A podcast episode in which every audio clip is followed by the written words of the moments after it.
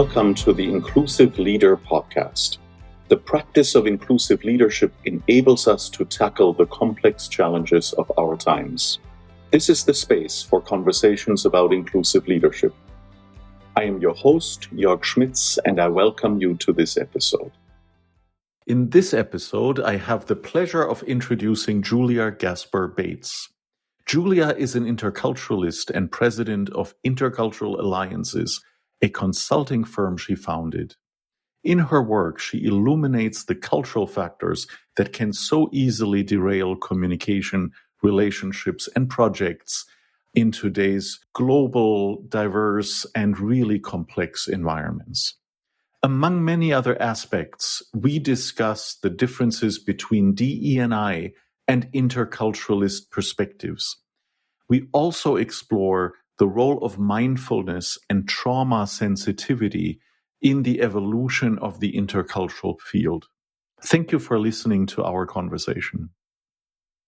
So, Julia, I mean, I, it, it's wonderful for you to be able to, for me to, to talk to you a little bit and interview you in a certain sense. But um, but I usually start with this question: what do you do? And then I'm I'm really curious to hear people describe what they do and and so forth. So so what do you do, Julia?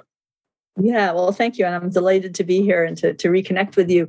Um, so I guess my two-minute elevator speech, right? I, I'm an intercultural trainer and consultant and facilitator, uh, and I basically help um, teams and leaders work effectively uh, across cultures, uh, learn how to communicate more effectively across linguistic barriers, um, lead and, and work on teams across cultures, and really develop the skill set um, to help them navigate those challenges. And that's what, what links us together a little bit, of that shared work in this intercultural space. And I'm just wondering, I mean, for, for those that are listening that are not as familiar with this field, I mean, sometimes some people call it um, cross-cultural, um, some people say intercultural, some people leave the inter or cross out altogether, um, and they just, just focus on cultural. How do you, you know, kind of, does it matter to you, or or do you do you make a differentiation there? You know, honestly, I don't. I mean, I know some people do, but for me, they're really very entwined. Um, and, you know, you could say intercultural is between cultures versus cross-cultural is across cultures if you really want to get into the semantics of it. But I really think it's more about how you bring people together in a context across differences. And certainly, you know, I have traditionally done that across national differences, but in recent years, a lot more of my work has become much more intersectional. And, um, you know, I think that we used to look at culture much more monolithically around, at least in my field as an interculturalist, of looking mostly on a macro level at national cultures. But I've really seen that shift a lot in recent years. And I would say now I'm doing a lot more global diversity, equity, and inclusion work as well. Maybe we, we can talk about this a little bit, because the, I've, I mean, in my own career, I've always been a bit troubled by this equation of nationality and culture, because from my perspective, and, you know, nationality is a political construct, and and culture is not, at least not in that, in the same sense. So oftentimes, the nationality construct has to do with power relationships and historical warfare and empires and those kind of things, which have cut right through cultural or ethnic differences. And, and that's what troubled me when I discovered as an anthropologist this field of intercultural, cross-cultural, what, however we want to want to look at this, this This connection with national culture, or this this this close association with national culture. Yeah, no, you're absolutely right. I mean, I think that, you know, it's it's it's interesting, because I have the opportunity in my work to work with a lot of people from former colonial, you know, countries that that the the borders may have been defined by the colonial powers, right? And so when you talk about, you know, a country, you know, um, particularly some of the countries in, in, in West Africa and Africa, people don't necessarily identify with their national culture. You know, it's much more with the, you know, with their, their ethnic groups, and um, where they have linguistic, religious, you know, cultural similarities and norms of behavior. And I've even seen that in some of my work where you may have a country office in a country, but you've got these different and conflictual, oftentimes, groups working. And, you know, a, a great example was last week, I was de- uh, doing a leadership program for people working in what we consider to be fragile conflict and violent countries. And there was a gentleman who was a leader in, in Ethiopia, in Addis Ababa. And he had, you know, with the conflict with the Tigray in the north, and he had both groups and was really struggling with how to address that with the Tigrayans and the, you know, the Eritreans, and, you know, people were being killed. There were villages that were being massacred. So, I mean, those are really tough situations for a leader, um, yes. you know, and yes. it's really brought up a whole different type of skill set that's needed in addition to the cultural competence, which is what really my background has been in, in helping people um, cultivate, because, you know, it's, it's, it's complex, right? Our world is complex, particularly today. Yeah, no kidding. And also, what a challenge, right? For, I mean, I look at it, as you know, through this lens of inclusive leadership. But, you know, it's one thing to sit in an organization in the executive suite or something like this and, and think about what does inclusive leadership mean in my organization when I'm having all these departments or business units or so, and I need to, you know, get, I mean, stitch them together and create community, you know. But when you're sitting in the midst of a geography where there is warfare happening, right? And your job is now to reconcile and bring people together. What do you, I mean, how do you, I mean, just out of curiosity, how do you apply that intercultural lens and what you do in a situation like that? How, how, what, how do I need to imagine your work? Yeah, yeah. Well, I have to say it's been a, a really welcoming challenge for me doing this work.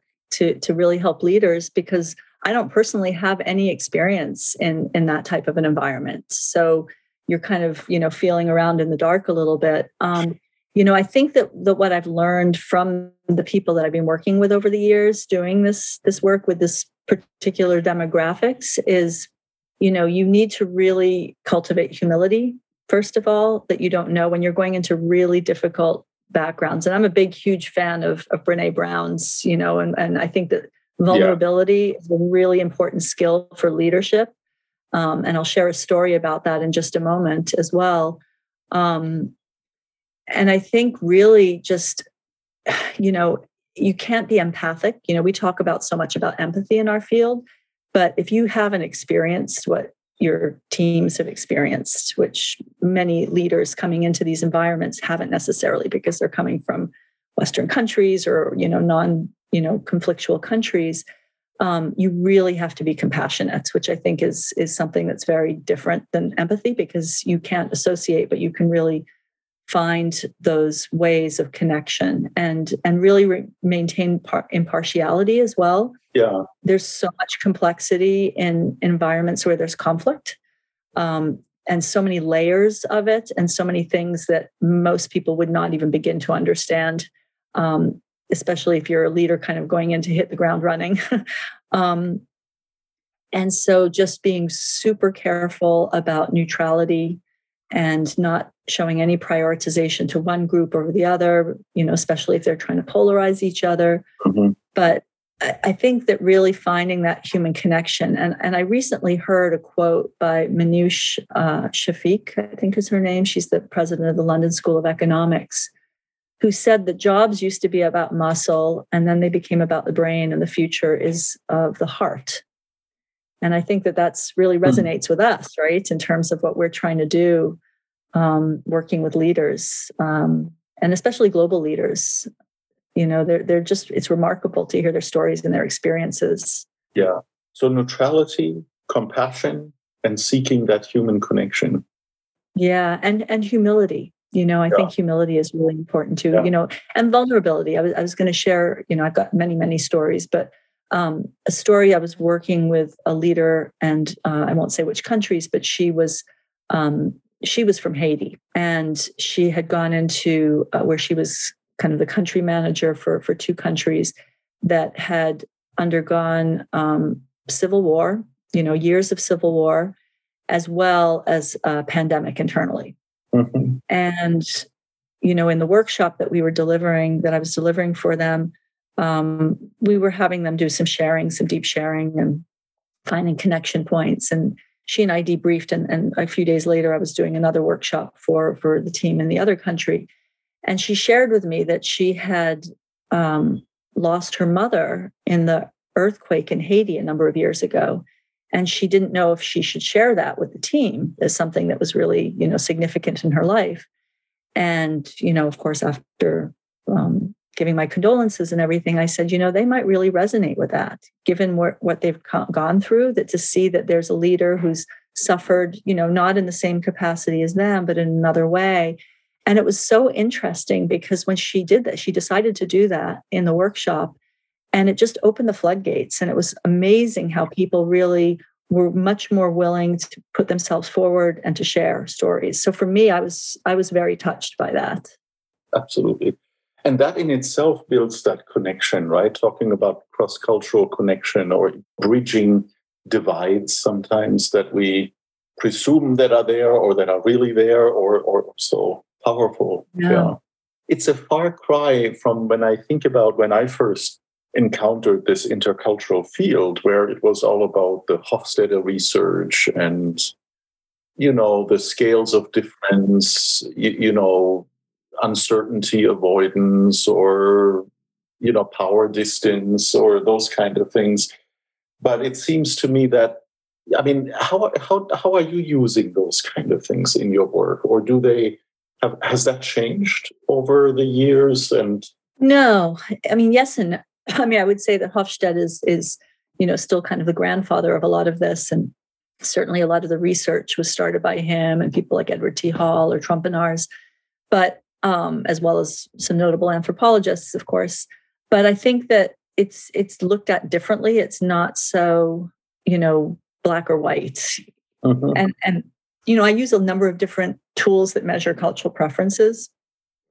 And a lot of those tools still measure national culture.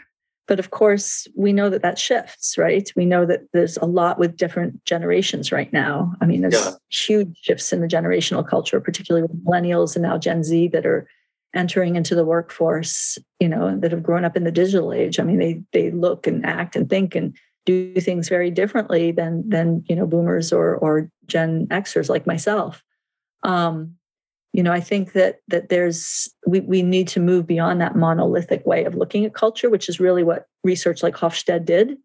And that's where the intersectionality comes in much more. So it's it's more interesting, it's more textured and richer, but it's also more complex because, yes, of course. you know, you have to, you know, when you have people really delve into that, it's delving into their their experiences. And yes, national culture certainly has an impact. Our shared history or our political, you know, infrastructure, our educational system has a huge impact on how we work, right?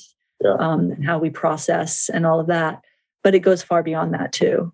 And I think that that's what's where I personally have seen the field evolve in a really positive way. And, and I think that it's helped also kind of tailor some of my work doing more the, you know, diversity, equity, inclusion work, as well as having that deeper understanding.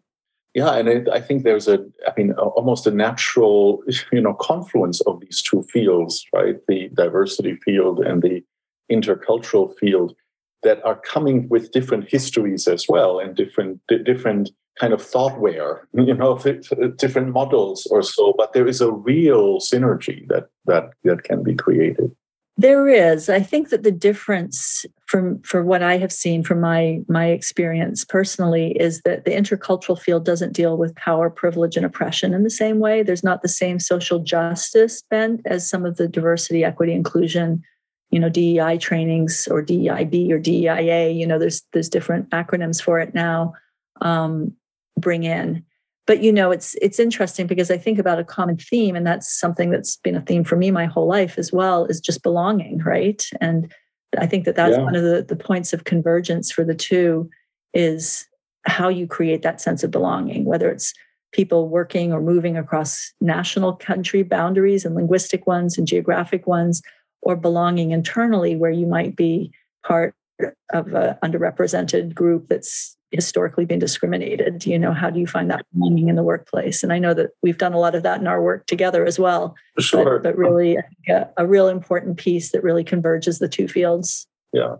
It's interesting, I mean, you, that you mentioned that D E and I, or in whatever configuration, adds that power and social justice component that was missing in the intercultural uh, field. And I would totally agree. At the same time, I also wonder whether that is hasn't always been a big miss or a big kind of gap in doing intercultural work. Yeah, it's a good point. I mean, most likely it has. Uh, you know, I think that the intercultural work, you know, and it's interesting. I've talked to people, including my sister, who's worked in the D E I field.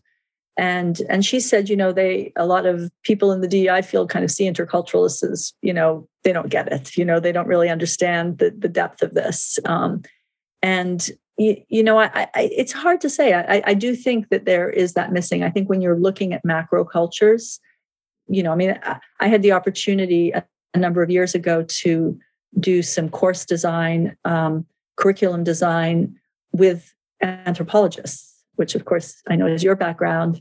And, and it was really interesting for me to, as the sole interculturalist on the team, to really see the convergence of those two fields as well, which is dissect, you know, anthropologists really go down and take one small element of a culture, where I was looking at things on a much more macro level at yes. that point. And yeah. I think that that has shifted over time. I mean, I think, yeah. as I mentioned, the intersectionality has really caused that to shift quite a bit. But, um, but yeah, I mean, it's all interesting, right? Yeah, well, it's all interesting, but it's also important to kind of know where we come from. I mean, anthropology is, you know, I mean, from my perspective, has a really complicated history, right? And in order to, it's almost what that history has done to anthropologists is essentially focusing on the micro and really, really abstaining from any kind of macro level judgments, analysis, assessments, and, and those kind of things, because that's what got the discipline into trouble, you know, to begin with. And Absolutely. So no surprise there, actually, right? But but what I always appreciate, though, that the we, we, these are all different lenses, D E and I, the intercultural field, wherever it comes from, anthropology, all of these are just different lenses on the same phenomenon, right? The human beings in interactions, if you will, in interactions and in relationships, in what I call relational fields, right? And and I think in your work, you essentially deepen the connection in those relational fields so that true collaboration and sometimes just respect, right? Or peace, as we, as you just mentioned, in, in certain situations can actually somehow take hold. Yeah, no, absolutely. And, you know, I think that that's, that's so critical right now, right? I mean, we've got so much work cut out for us still, which is why so many of us are busy, right? Um, yeah. Yeah. But, but that's what gets me out of bed in the morning, you know, is just that hope of, you know, sometimes making a tiny shift. Sometimes it is a tiny, tiny shift in perspective or understanding or having those light bulb moments for people. Um, you're not going to move mountains overnight, certainly, but I think I think that that the work that we move the needle a little bit further that creates that. Yeah. And and dialogue is an important piece. I mean, you know, I'm I'm actually um, collaborating with a woman in my neighborhood. I live in a very culturally diverse in many many aspects uh, neighborhood right outside of Washington D C, and we've got.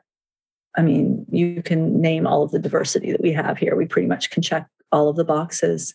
And we're starting a series of critical cultural conversations, um, mm, great. Which is really, I, I think it's, you know, starting that at a community level is really important because these are your neighbors. These are the people that you're living around. And, you know, it's a very progressive neighborhood overall, but we've got political divergence here. We've got, you know, socioeconomic, cultural, religious, you know, quite a bit of religious divergence, sexual orientation, you know, I mean, there's a lot of, and, and about fifty different nationalities as well living here. So, um, because we're, we're very close to the university. So it's, it's, you know, opening that space for people to dialogue.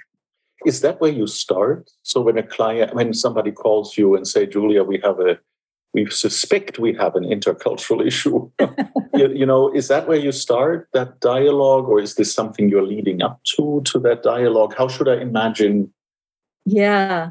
Well, I mean, I, I do certainly, you know, the dialogue with the client and say, tell me what's going on. you know, what sure. are some of the issues? and, you know, and, and they don't always know what they don't know, right? I mean, they can't articulate it. People think it's personality clashes sometimes. So it's really yeah. finding ways to ask the right questions, but not make assumptions. You know, I think I think that this is the, the tricky part of our field, is that there's a fine line when you're talking about culture, not to say, well, this is how X people are, right? I mean, you really have to be very, very careful of that, because it's much, much more complex, you know? So I think what I try to do is, I think storytelling is really important, and yeah. get people to tell stories, um, you know, to listen, to share with each other, because that opens that space a little bit more for respectful listening. So I would say that, you know, it's it's embedded in some of the, the workshops that I do and the trainings that I do, but it's not the core of it. Um, but I think that there needs to be more of that yeah. dialogue. I think it's incredibly important. It's increasingly important, because people's stories are not told. And sometimes I feel we are in a social context where people are really afraid to be vulnerable. To your point around vulnerability is really important, but people are also afraid to be vulnerable. Even the language they use, because culturally, again, there is oftentimes a high level of sensitivity. How do we describe one another? Um, how, what words do we actually use? I mean, there seems to be that heightened attention to these kind of things. Absolutely. And we're living in a world of cancel culture, right? right. So there's also that, that a lot of people are tiptoeing around things. And, and you know, it's it's a tricky one, because, you know, I'm very sensitive to microaggressions. I'm very sensitive to, you know, the subjective experience that people have lived, especially people who have traditionally been, un, you know, discriminated against. Um, and I also feel like that we need to kind of get it out there, mm-hmm. you know, that, that you need to have that really create. And that's the challenge of creating that psychologically safe space for people to really be open to say, to step into that space and say, I'm a racist, you know, instead of I'm not a racist, you know, which you hear so many people say, right? Yes. And I think that you, you can't deny that racism is, is institutionalized. You know, if you're not going to have a conversation about it, you're just going to keep those polar sides. And, you know, and I remember in graduate school, kind of the first time having that, those discussions, and it's super uncomfortable, right? Of super, course. super uncomfortable yes. for everybody. Yeah. But I think it's important, because otherwise we're not going to move forward. Right.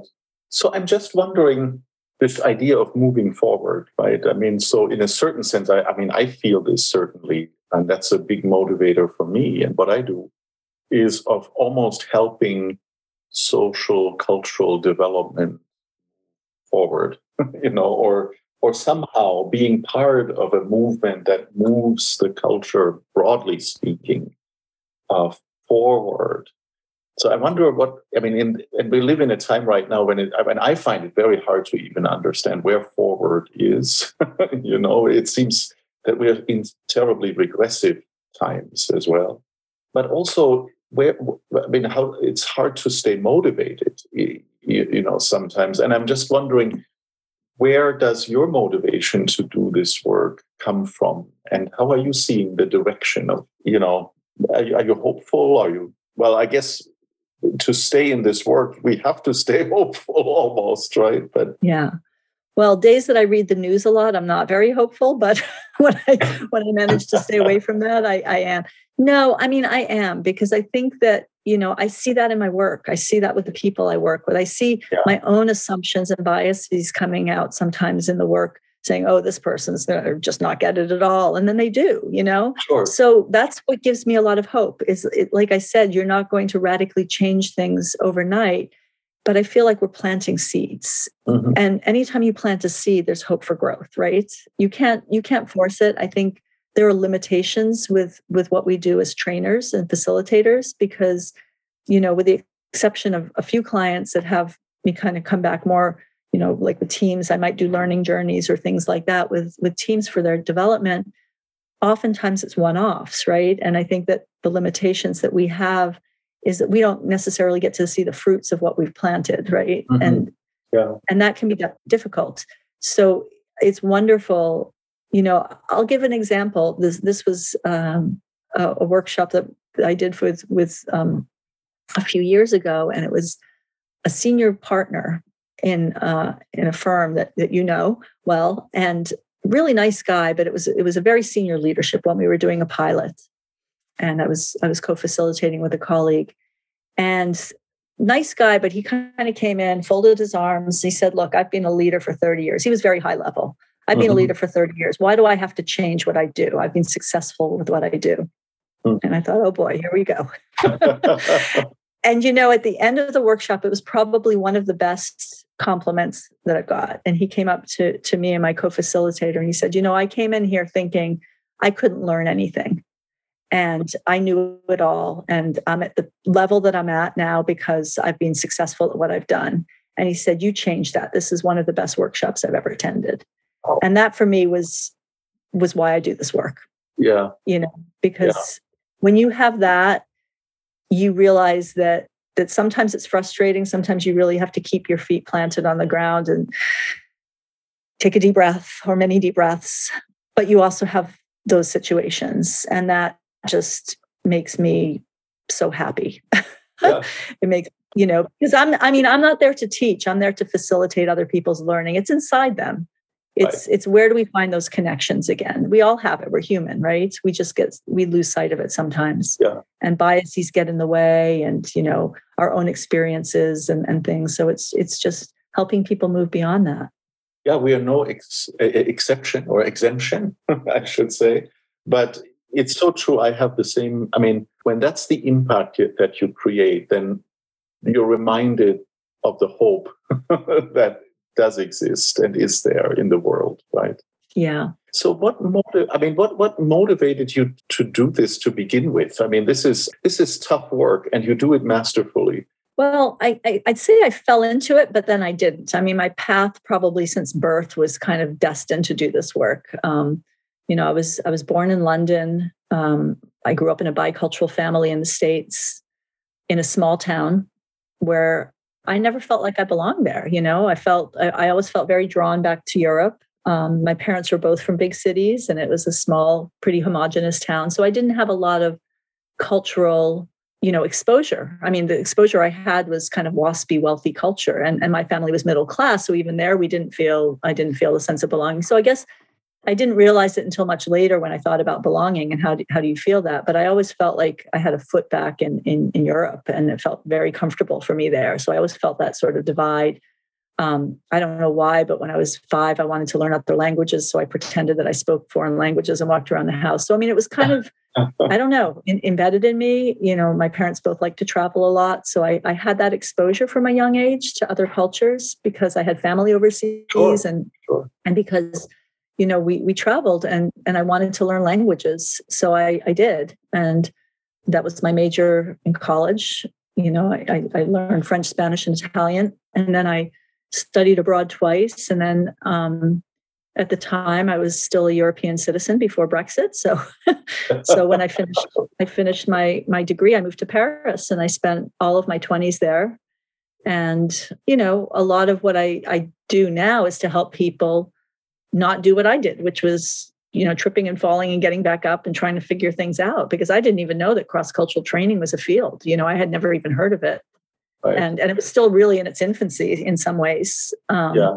when I was living there. And I moved back to the States and I started a graduate school program in this. And, and it was interesting too, because when I started grad school, I, I mean, I had traveled at that point on multiple continents. I spoke several languages. I'd, I'd done business internationally, you know, when I was when I was working in Paris and I was traveling internationally. So I kind of, I came in a little bit cocky, I have to say, thought like, well, this is just to get the degree. And, um, and of course, you, you get slapped in the face really quickly with that, right? I mean, I, yes. I learned pretty fast. Oh, there's a lot more to learn here. It's, it's more than theory. So you know, through graduate work. But I would say, I mean, I've been doing this work now. I've I've lived in other countries since then as well, um, mostly in Latin America. But, you know, I talked about humility before, and that's a learning process, right? And every single day I do this work, I feel humbled by what I don't know. And I tell people that, you know, yes, I'm considered to be an expert in culture, but there is so much I don't know, and, right. and it's impossible. And that's what makes it super interesting. Absolutely. Absolutely. I mean, it's not like there is a body of knowledge that you just then master. I mean, it's it's every day there is a is a new facet to learn. I think the only thing we can become experts in is maybe in how we, you know, facilitate people through that discovery process. And even that is riddled with new discoveries all the time. Right? And we make mistakes, you know, and I think, you know, I, I am a big person, like I said, about being vulnerable. I will stay there and I will tell people, I don't know everything. You know, I'll answer your questions as best I can. But, you know, if we had all the answers to this, I mean, you know, wow, right? I mean, it would be incredible. You know, here's some suggestions that you can try. Have you thought about this? Because it's it's much more than just culture, right? I mean, we're talking about human dynamics. We're talking about trauma. We're talking about, you know, so much complexity. Yes. You men- just mentioned trauma, and I'm just curious if you think that is because, I mean, at least in my perception, in the last few years, trauma, for many reasons, maybe catalyzed by COVID and so forth, has also become much more part of our consciousness. Is that a real step change for the intercultural field to actually, you know, recognize that? Or do you think, or I mean, maybe it's not a field, maybe it's in your practice that you, you focus on that. But I, I think it's actually a real potential changer of a lot of, of, of the lens through which we look at differences and experience and history. Yeah, no, I think it's actually very important, you know, and I'll share a personal story around this that my husband's a psychologist, and we've been talking about it because a few years ago, we moved to Ecuador with our, our daughter, who was then thirteen, and wanted her to have a cultural immersion experience and put her in a in a local, you know, it was a private Ecuadorian school where she spoke French, but she didn't know any Spanish except for fundamentals like, hola, ¿cómo está? You know, and, you know, we didn't realize It, what we thought would be this wonderful experience, that that was actually quite traumatic for her. Yeah. And, you know, at, at a very primal age of shaping, you know, a young person. Sure. And it really sensitized me to, I don't do a lot of work these days with expatriation training, but I have in the past. And I've been doing quite a few actually in recent months for the first time in years. But there's trauma for people moving to other cultures, especially for kids, you know, for yes. third culture kids. You know, which I thought, wow, what an amazing experience. And it is, but that's that's a trauma. You know, I, I have a cousin who is British, but didn't really live in, in the U K. Her, she was born in Malawi. She lived, grew up in the Middle East. You know, she lives in France now.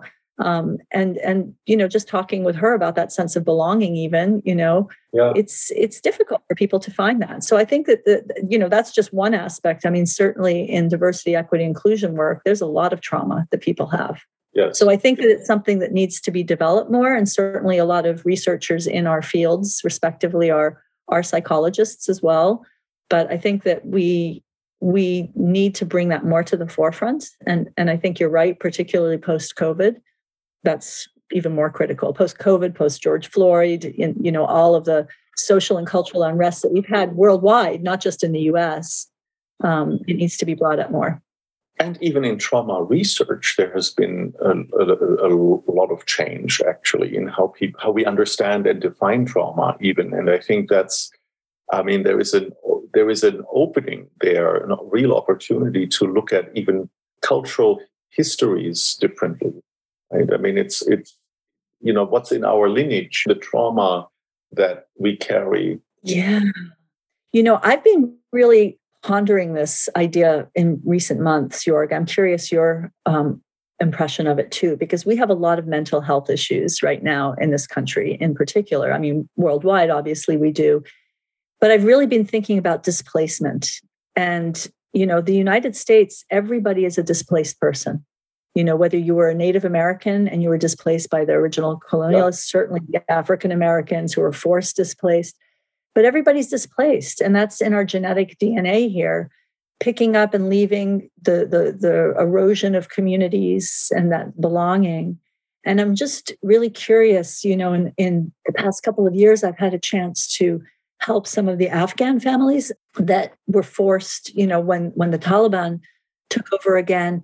And a number moved to, you know, the Washington, D C and many other areas in the country. But I got to know a couple of families, and I just, you know, these were people who were working, you know, I mean, highly professional, skilled people working in positions with international organizations. And one family uh, shared four kids, the ages between one and nine, and they had to de- decide within ten minutes to leave their country. Wow. ten minutes. That's how critical it was. Yeah. And here they find themselves living in this, he speaks English, his wife, you know, and I go to their house and she would always make me this Afghan bread, you know, and just like, wouldn't like leave me with, you know, I mean, it was just the hospitality was amazing. But I really thought about that in terms of trauma. I mean, you know, for us as, as interculturalists and anthropologists, I think that that is an area that really warrants a lot more, you know, because we're, we're having more and more displaced people. Yeah. All over, right? I mean, Ukrainians right now, same thing, you know, um, Ethiopians and Eritreans, I mean, you know, sure. Syrians, I mean, it's, it's, it's going on and on. So I think it needs to become much more intentional in our work. Yeah, I think so too. And not just trauma that is going on, but the proximate trauma also that people have experienced just a few generations before. Because I, I mean, I'm, you know, I was, my parents are the, grew up in the Second World War, essentially, right, in Germany. And and so how can they not be traumatized, right? And how can I can they not have, in, in some of my cultural conditioning, um, how can trauma not be, be a big part of that, right? Yeah. And, and yet we don't necessarily build our empathy around that, or or our compassion potentially, or our, even our the way we look at ourselves and our parent generation or so. And so I think there is is great potential in in opening that window. Yeah, so true. You know, I mean, I've actually been doing a lot of personal work around that recently, around my mother who passed away many, many years ago now, but grew up in London during the Blitz. And, sure. you know, I remember her when I was young saying that there was a house on her street, you know, a neighbor's house that had been, you know, bombed to rubble. Yeah. I mean, and as a young child, that's pretty traumatic to experience yes, I, that. Yeah.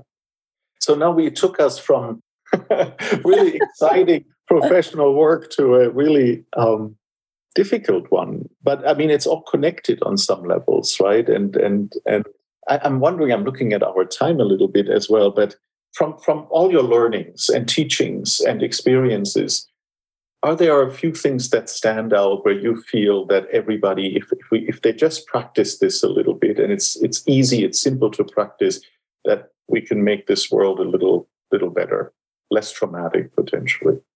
Yeah. Oh, yeah. I mean, there's so many things. It's easy to say, just open your mind, you know, just be curious. You know? Yeah.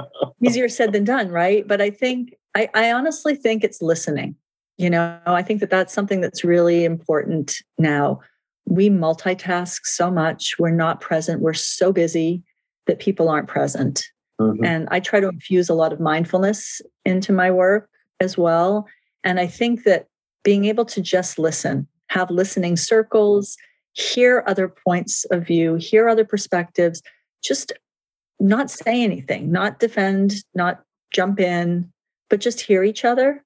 I think that's a start. And if people can do that, if we can bring that more into our work intentionally, but also encourage other people to do that, I think that that can go a far, a long way in helping. Yeah. And I think you just reminded me that mindfulness might be that other window that really takes the field of inter or the intercultural practice forward. Absolutely. I mean, I've been bringing that. I'm a mindfulness practitioner and, and, and teacher, and I've been bringing that into my work for years now. But I remember the first time when I was doing it with a group of C-suite executives, and I thought, oh boy, is this going to be really woo-woo? How are they going to respond to this? But I think it connects people, you know? I mean, sometimes connecting with your breath, when you're holding your breath and you're anxious, you're triggered emotionally. I mean, that you say something that you don't mean afterwards. So let's just pause, you know, power of the pause. Well, thanks for exploring this a little bit, Julia. My pleasure. It's always just great to talk to you, Jörg. Thank you so much for inviting me. Sure, you're very welcome. Thank you.